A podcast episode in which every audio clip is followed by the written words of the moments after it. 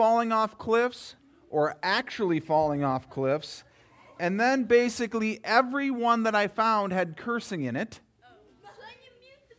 No, I didn't. So I want to tell you about a time when I almost fell off of a, a cliff. Um, so there was this uh, hill behind Lead High School in Lead, South Dakota that I had to mow. And I could have weed whipped the entire thing, but it would have taken hours. And so I thought, why not use the mower, very expensive mower that I could ride on?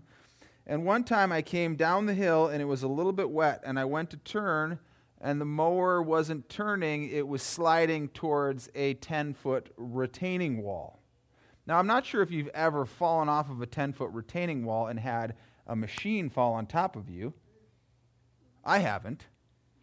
But I almost did, and that was equally as scary as almost actually falling off. Have you ever fallen off a cliff? Well, that's different. If you jump off the cliff, you're fine. If you fall, then it's not as not as good of a thing.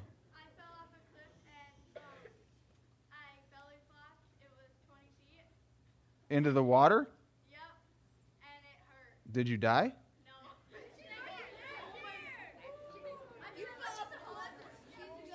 So, if you remember back a few weeks ago, I said, get ready because David is about to fall off a cliff. Tonight, he falls off the cliff. We are in 2 Samuel chapter 11. Um, Abby had actually planned this to be after Christmas, which um, probably would have made sense. Um, but here we are before Christmas in this.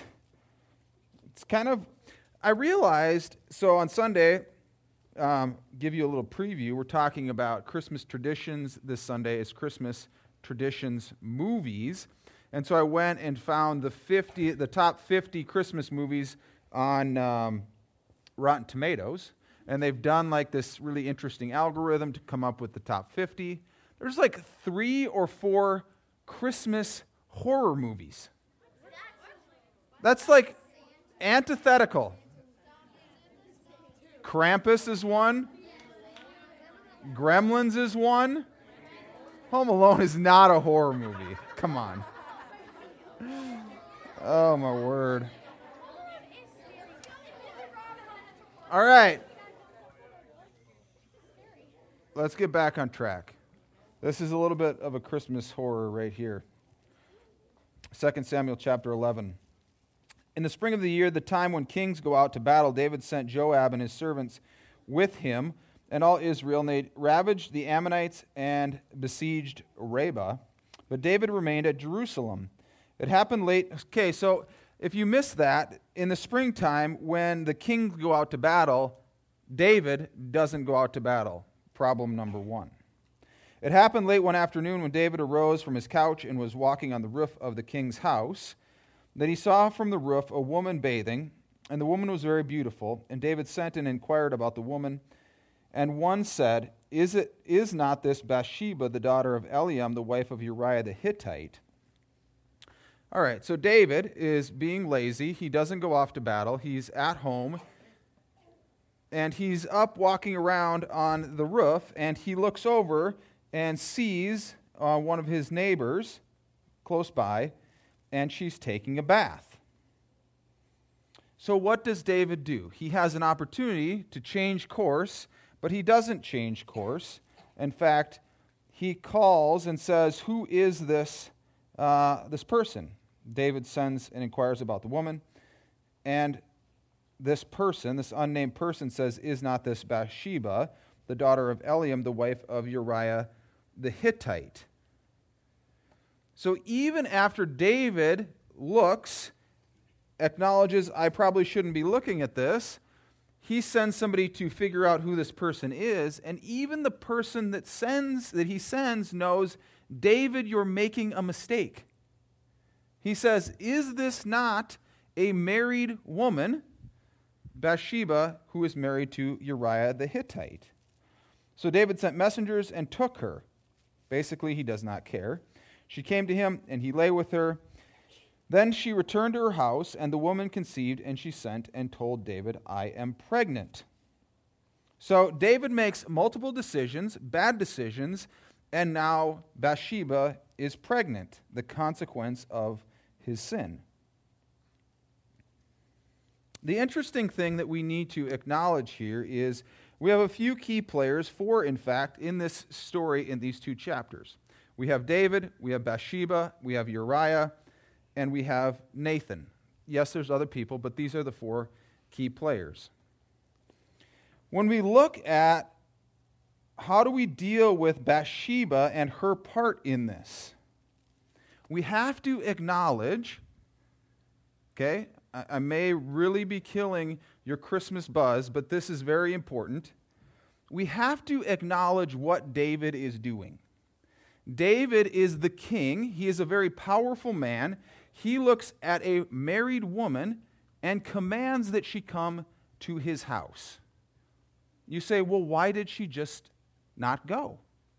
She does not really have an option. And we have to acknowledge within this story that if you are a man of power, you do not put a woman who is underneath you in a compromising situation. David's first mistake is calling on a woman in his authority to put her in a place where she is going to have to compromise who she is and what she stands for. And likewise, ladies, do not allow yourself to believe that a man who is more powerful than you are, whether in physical stature or in position or authority, has any right to your body. Did I mention this is kind of like a Christmas nightmare? You're like, this is so awkward, and it's only been 10 minutes, Eric. You're right. But we can't just gloss over this and act like this isn't a big deal. And we've been going through this whole Me Too movement, and, you and Bathsheba would have been a part of that. David uses his power and authority to take advantage of Bathsheba, and he should not have done that. We say, of course, he was already married, she was married. Beyond that, if David wasn't married and if Bathsheba wasn't married, it still would have been wrong. Gentlemen, if you are ever in a position of authority, you don't get to have whatever you want, especially if it's another human being. And ladies, you don't have to be subject to another man just because they are powerful or in authority over you. I think that's pretty clear. And let us not forget that and you're like, man, I could have gone ice skating, could have stayed home and watched a Christmas movie. And then I go to church, and Eric is just all serious. Again, I didn't plan this. but it's right here. And we're not going to gloss over it and pretend that it's not there. So David uh, sent word to Joab, send me Uriah the Hittite. David knows he has a problem on his hands, and he has an unplanned pregnancy, and he needs to try to cover it up. Joab sent to Uriah to David. Joab sent Uriah to David. When Uriah came to him, David asked how Joab was doing and how the people were doing and how the war was going. Then David sent, said to Uriah, Go down to your house and wash your feet. And Uriah went out of the king's house, and there followed him a present from the king. But Uriah slept at the door of the king's house with all the servants of his lord and did not go down to, the house, to his house. When they told David Uriah did not go down to his house, David said to Uriah, Have you not come from a journey? Why did you not go to your house? Uriah said to David, The ark and Israel and Judah dwell in booths, and my lord Joab and the servants of my lord are camping in the open field. Shall I then go to my house to eat and to drink and to lie with my wife? As you live and as your soul lives, I will not do this thing. You, you catch that there? Uriah's like, the, our whole people are out fighting.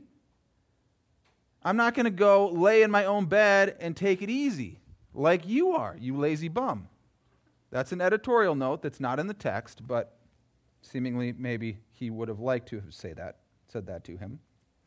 Then David says to Uriah, Remain here today also, and tomorrow I will send you back.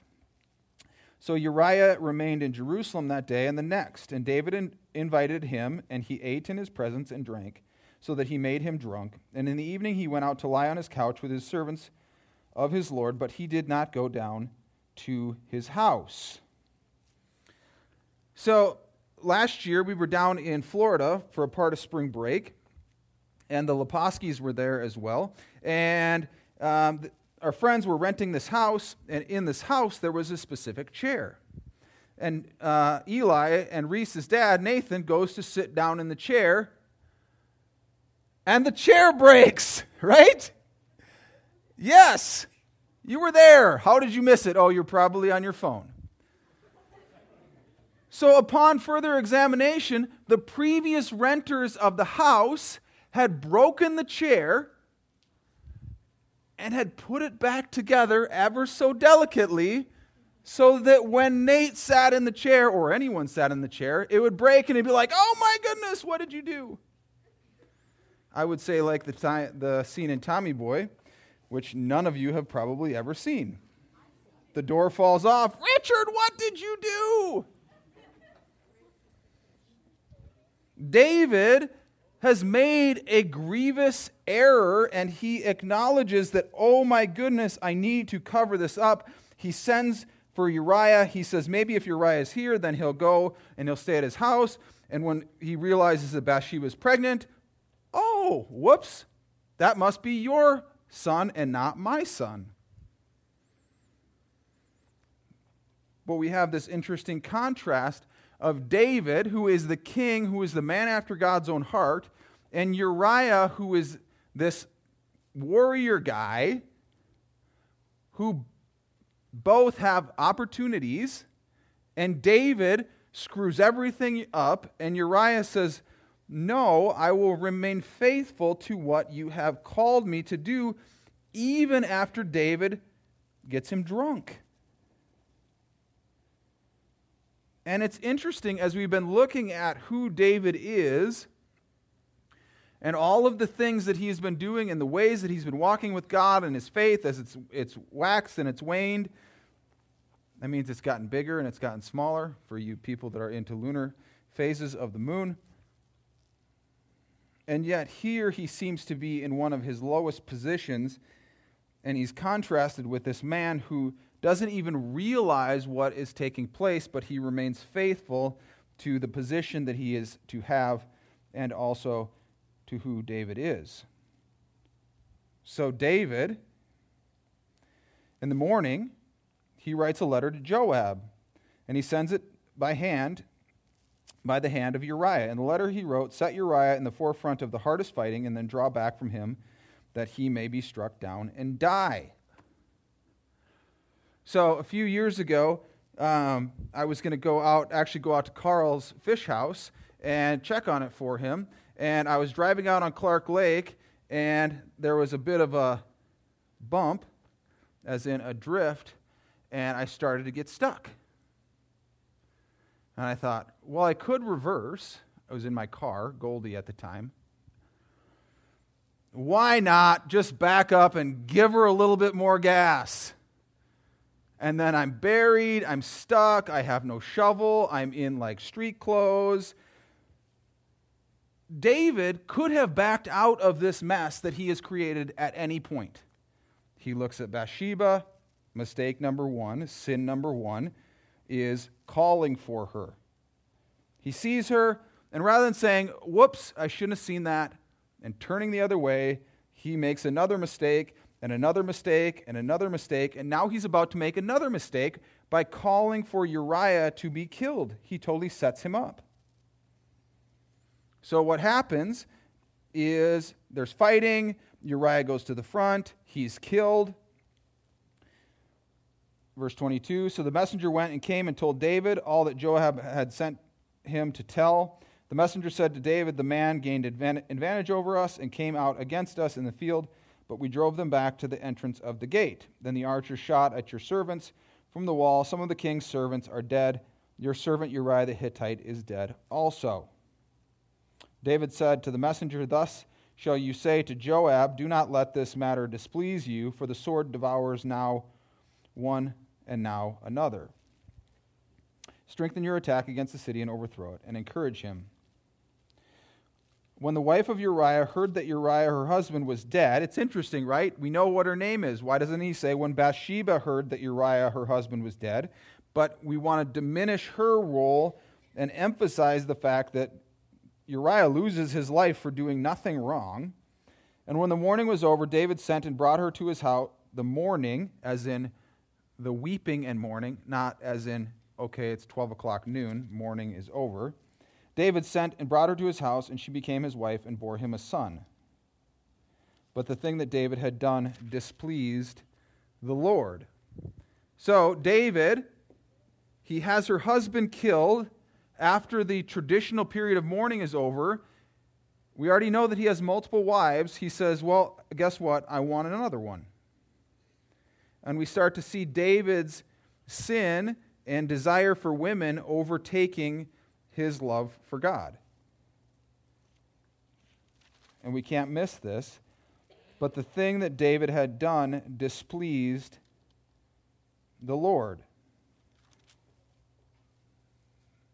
When there is sin, there is consequence.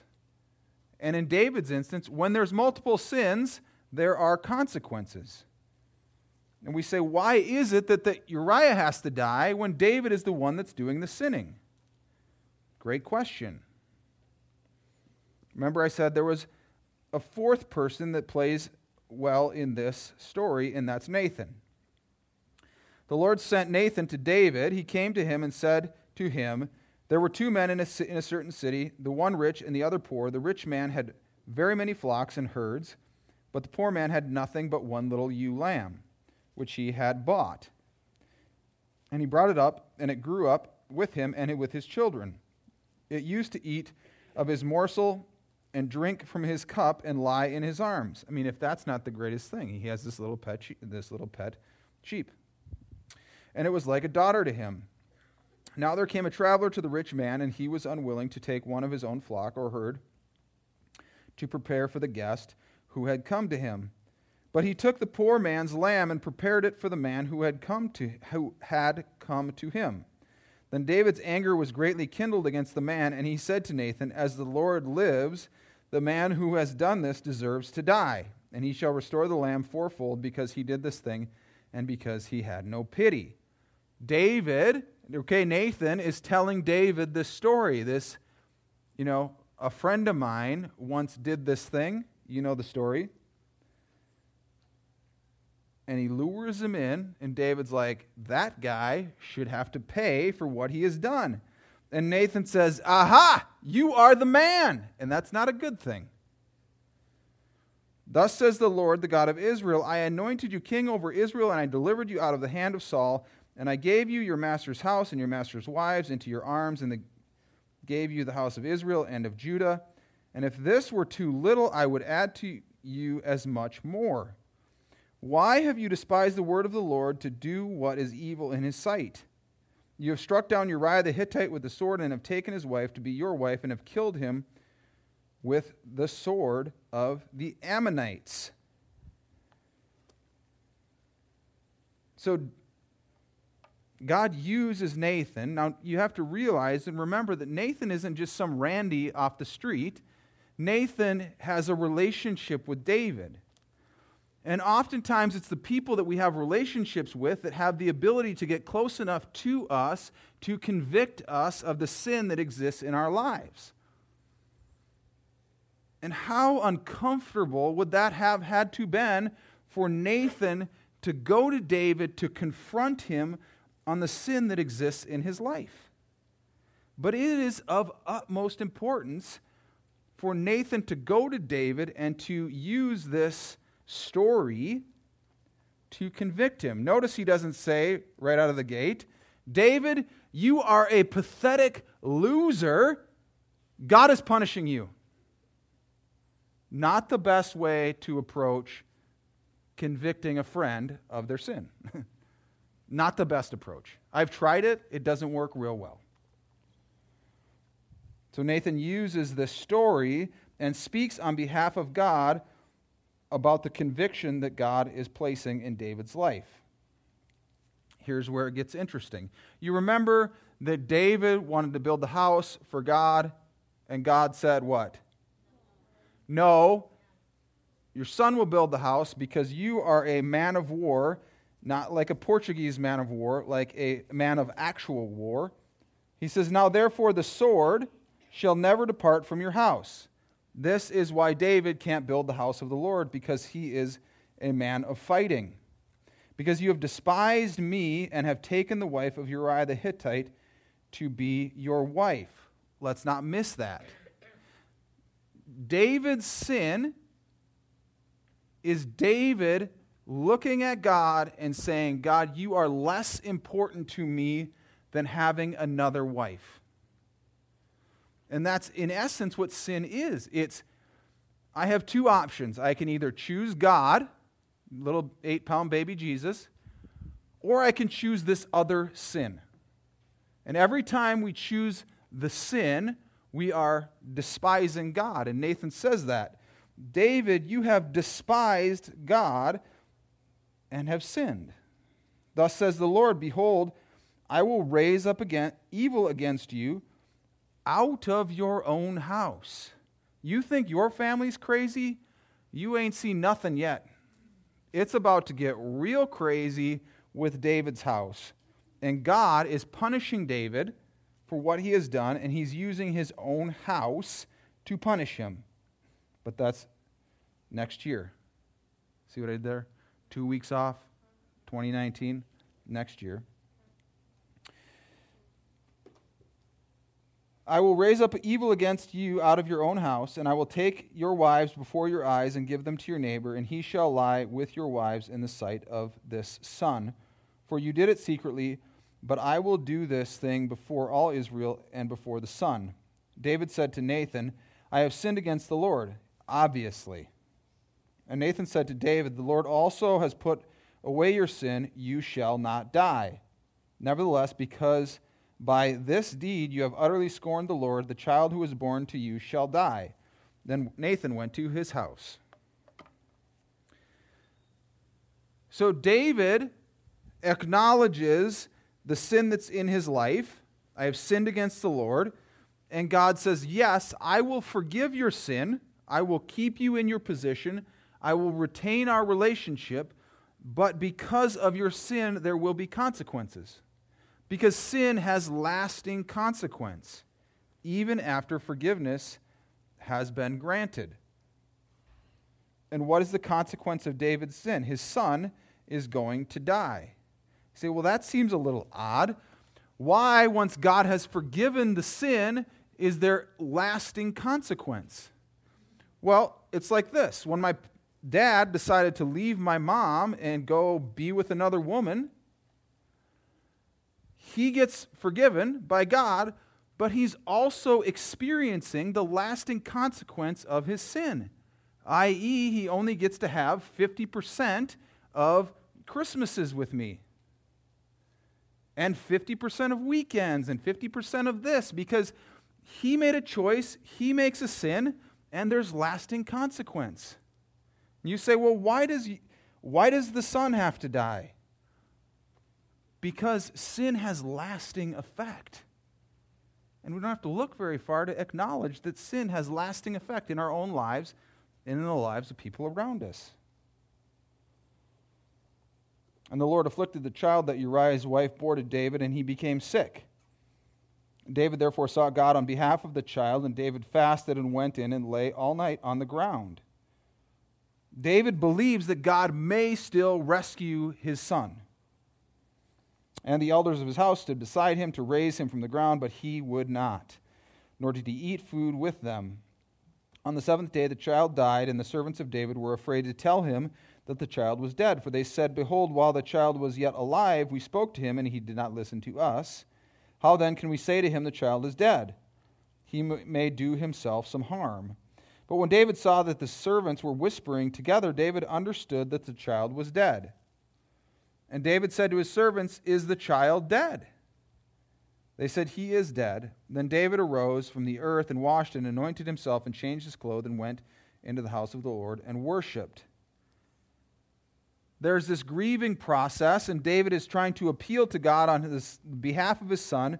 And when his son dies, David knows he doesn't get angry with God because it is his own sin that has caused this thing to happen.